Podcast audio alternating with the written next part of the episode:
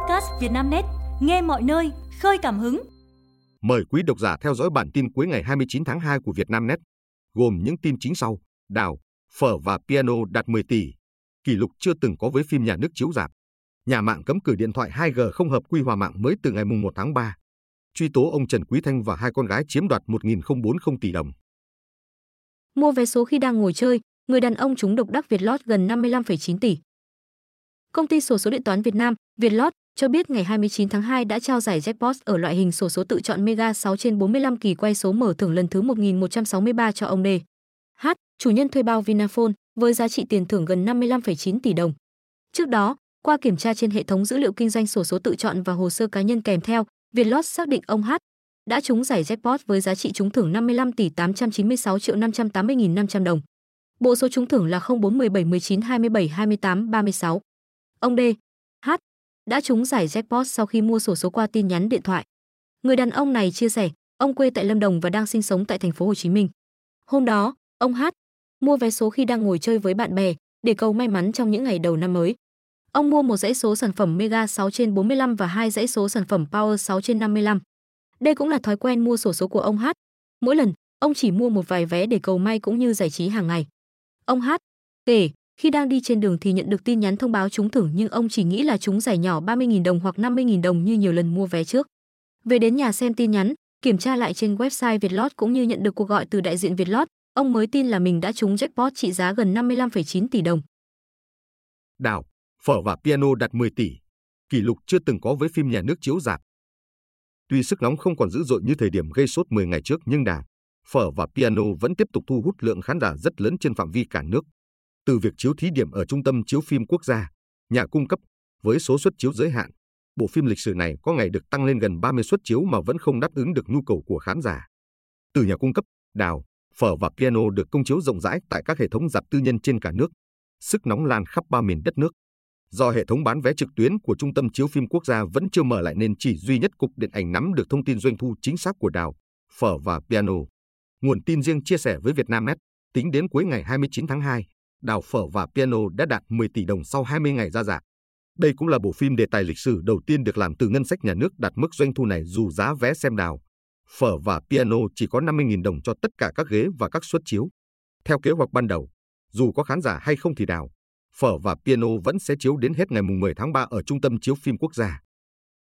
Nhà mạng cấm cửa điện thoại hai G không hợp quy hòa mạng mới từ ngày mùng một tháng ba.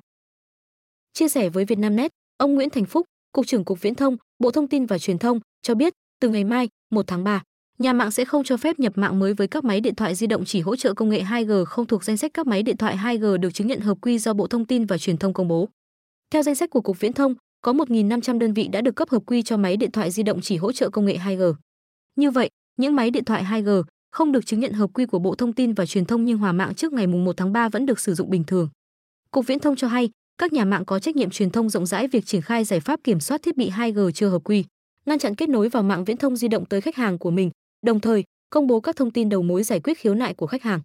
Theo thông báo của Cục Viễn thông, từ tháng chín năm hai nghìn không trăm hai mươi tư đến tháng chín năm hai nghìn không trăm hai mươi sáu, hệ thống hai G hiện có được sử dụng cho dịch vụ thoại và nhắn tin cho thuê bao sử dụng máy điện thoại ba G và máy bốn G không hỗ trợ công nghệ vê o lờ tê e. Như vậy, các thuê bao sử dụng máy điện thoại hai G không được sử dụng trên hệ thống hai G ở băng tần chín trăm mê ga héc. Từ tháng chín năm hai nghìn không trăm hai mươi sáu, sẽ dừng hệ thống di động hai G và chỉ sử dụng cho bốn G. Ông lớn từ Trung Quốc đang đàm phán mua cổ phần Bách Hóa Xanh. Hãng Reuters vừa đưa tin, công ty xê đê hát Investments của Trung Quốc đang đàm phán mua lại cổ phần thiểu số của chuỗi Bách Hóa Xanh từ công ty cổ phần đầu tư Thế giới di động, mã em vê ca hát của đại gia Nguyễn Đức Tài. Nếu đạt được thỏa thuận, định giá của chuỗi Bách Hóa Xanh có thể đạt mức một phẩy bảy tỷ đô la Mỹ. Reuters dẫn một nguồn tin giấu tên cho rằng xê đê hát Investments đang là ứng viên hàng đầu trong việc mua từ năm phần trăm đến mười phần trăm cổ phần Bách Hóa Xanh. Một nguồn tin khác còn cho biết, thỏa thuận có thể được ký kết ngay vào tháng tới nếu các cuộc đàm phán thành công. Tuy nhiên, hãng tin này cũng nói rằng cả xê đê hát Investments lẫn Thế giới di động đều từ chối bình luận khi được hỏi. Nếu xê đê hát Investments và Thế giới di động đi đến thỏa thuận, chuỗi Bách Hóa Xanh có thể đem về cho doanh nghiệp của ông Nguyễn Đức Tài khoảng một trăm bảy mươi triệu đô la Mỹ. xê đê hát Investment được thành lập vào năm hai nghìn không trăm lẻ hai bởi Chủ tịch vê ca u Sangri, là một trong những công ty cổ phần tư nhân sớm nhất của Trung Quốc, nổi tiếng với các hoạt động đầu tư mạo hiểm lẫn các ngành truyền thống như tiêu dùng và sản xuất. Hiện xê đê hát quản lý hơn hai mươi bảy tỷ đô la Mỹ tài sản và là nhà đầu tư lớn của vê ca hát Group, đơn vị cung cấp thịt lợn lớn nhất thế giới, và Midea Group, nhà sản xuất thiết bị gia dụng. Khởi tố ba giáo viên thu học phí đào tạo lái xe vượt quy định. Liên quan đến vụ án hình sự lợi dụng chức vụ, quyền hạn trong khi thi hành công vụ xảy ra năm hai nghìn không trăm hai mươi hai tại Công ty Cổ phần Vận tải, Dịch vụ và Xây dựng Bắc Cạn, địa chỉ tại tổ mười một, phường Nguyễn Thị Minh Khai, thành phố Bắc Cạn, chiều hai mươi chín tháng hai, Công an tỉnh Bắc Cạn đã tống đạt quyết định khởi tố bị can, ra lệnh cấm đi khỏi nơi cư trú đối với ba bị can về tội lợi dụng chức vụ, quyền hạn trong khi thi hành công vụ. Các bị can gồm Lý Ngọc Thành, sinh năm một nghìn chín trăm tám mươi ba, Chu Văn Huỳnh, sinh năm một nghìn chín trăm bảy mươi lăm, tất cả cùng ở thôn Nà Nàng, xã Nông Thượng, thành phố Bắc Cạn, và Nguyễn Khắc Hùng, sinh năm một nghìn chín trăm sáu mươi tư, ở phố Ngã Ba, thị trấn Phủ Thông, huyện Bạch Thông, tỉnh Bắc Cạn. Cơ quan công an xác định, vào năm hai nghìn không trăm hai mươi hai, dưới sự chỉ đạo của Hoàng Văn Linh, giám đốc Công ty Cổ phần Vận tải, Dịch vụ và Xây dựng Bắc Cạn, Lý Ngọc Thành, Chu Văn Huỳnh và Nguyễn Khắc Hùng là giáo viên dạy lái xe thuộc Công ty Cổ phần Vận tải, Dịch vụ và Xây dựng Bắc Cạn, thu tiền đào tạo hạng bê hai khóa K bốn mươi sáu của học viên với số tiền mười bốn triệu đồng, cao hơn quy định là mười phẩy sáu triệu đồng. Trước đó, Công an tỉnh Bắc Cạn đã ra quyết định khởi tố bị can, bắt tạm giam Hoàng Văn Linh, Cao Sinh Sáu, nguyên trưởng phòng đào tạo của công ty, về tội lợi dụng chức vụ, quyền hạn trong khi thi hành công vụ. Cháy lớn tại kho xưởng tập kết nhựa ở Bắc Ninh. Chiều ngày hai mươi chín tháng hai, một vụ cháy lớn đã xảy ra ở kho nhựa trong xưởng sản xuất thạch cao tại khu đường bờ Mương Tiêu, phường Tương Giang, tội phạm Từ Sơn, tỉnh Bắc Ninh. Ngay sau khi nhận được tin báo, lực lượng chức năng huy động bốn xe chữa cháy cùng hàng chục chiến sĩ công an thành phố Từ Sơn, tỉnh Bắc Ninh, phòng cảnh sát phòng cháy, chữa cháy và cứu nạn, cứu hộ, công an tỉnh Bắc Ninh, công an phường Tương Giang đến hiện trường phối hợp triển khai công tác chữa cháy. Theo ghi nhận, khu vực cháy là kho đồ nhựa rộng khoảng ba trăm mét vuông. Đây là vật liệu dễ bén lửa dẫn đến đám cháy bùng phát nhanh, kèm theo cột khói đen cao hơn mười mét tỏa rộng ra khu vực lân cận. Các lực lượng chức năng đã triển khai phương án chống cháy lan, phun nước, dập lửa. Đến khoảng mười sáu giờ ba mươi phút, đám cháy cơ bản được dập tắt. Vụ cháy không gây thiệt hại về người, tuy nhiên nhiều tài sản bên trong bị thiêu rụi. Các lực lượng chức năng đang tiếp tục triển khai các phương án để dập tắt hoàn toàn đám cháy, đồng thời khám nghiệm hiện trường, điều tra nguyên nhân. Truy tố ông Trần Quý Thanh và hai con gái chiếm đoạt một nghìn không trăm bốn mươi tỷ đồng.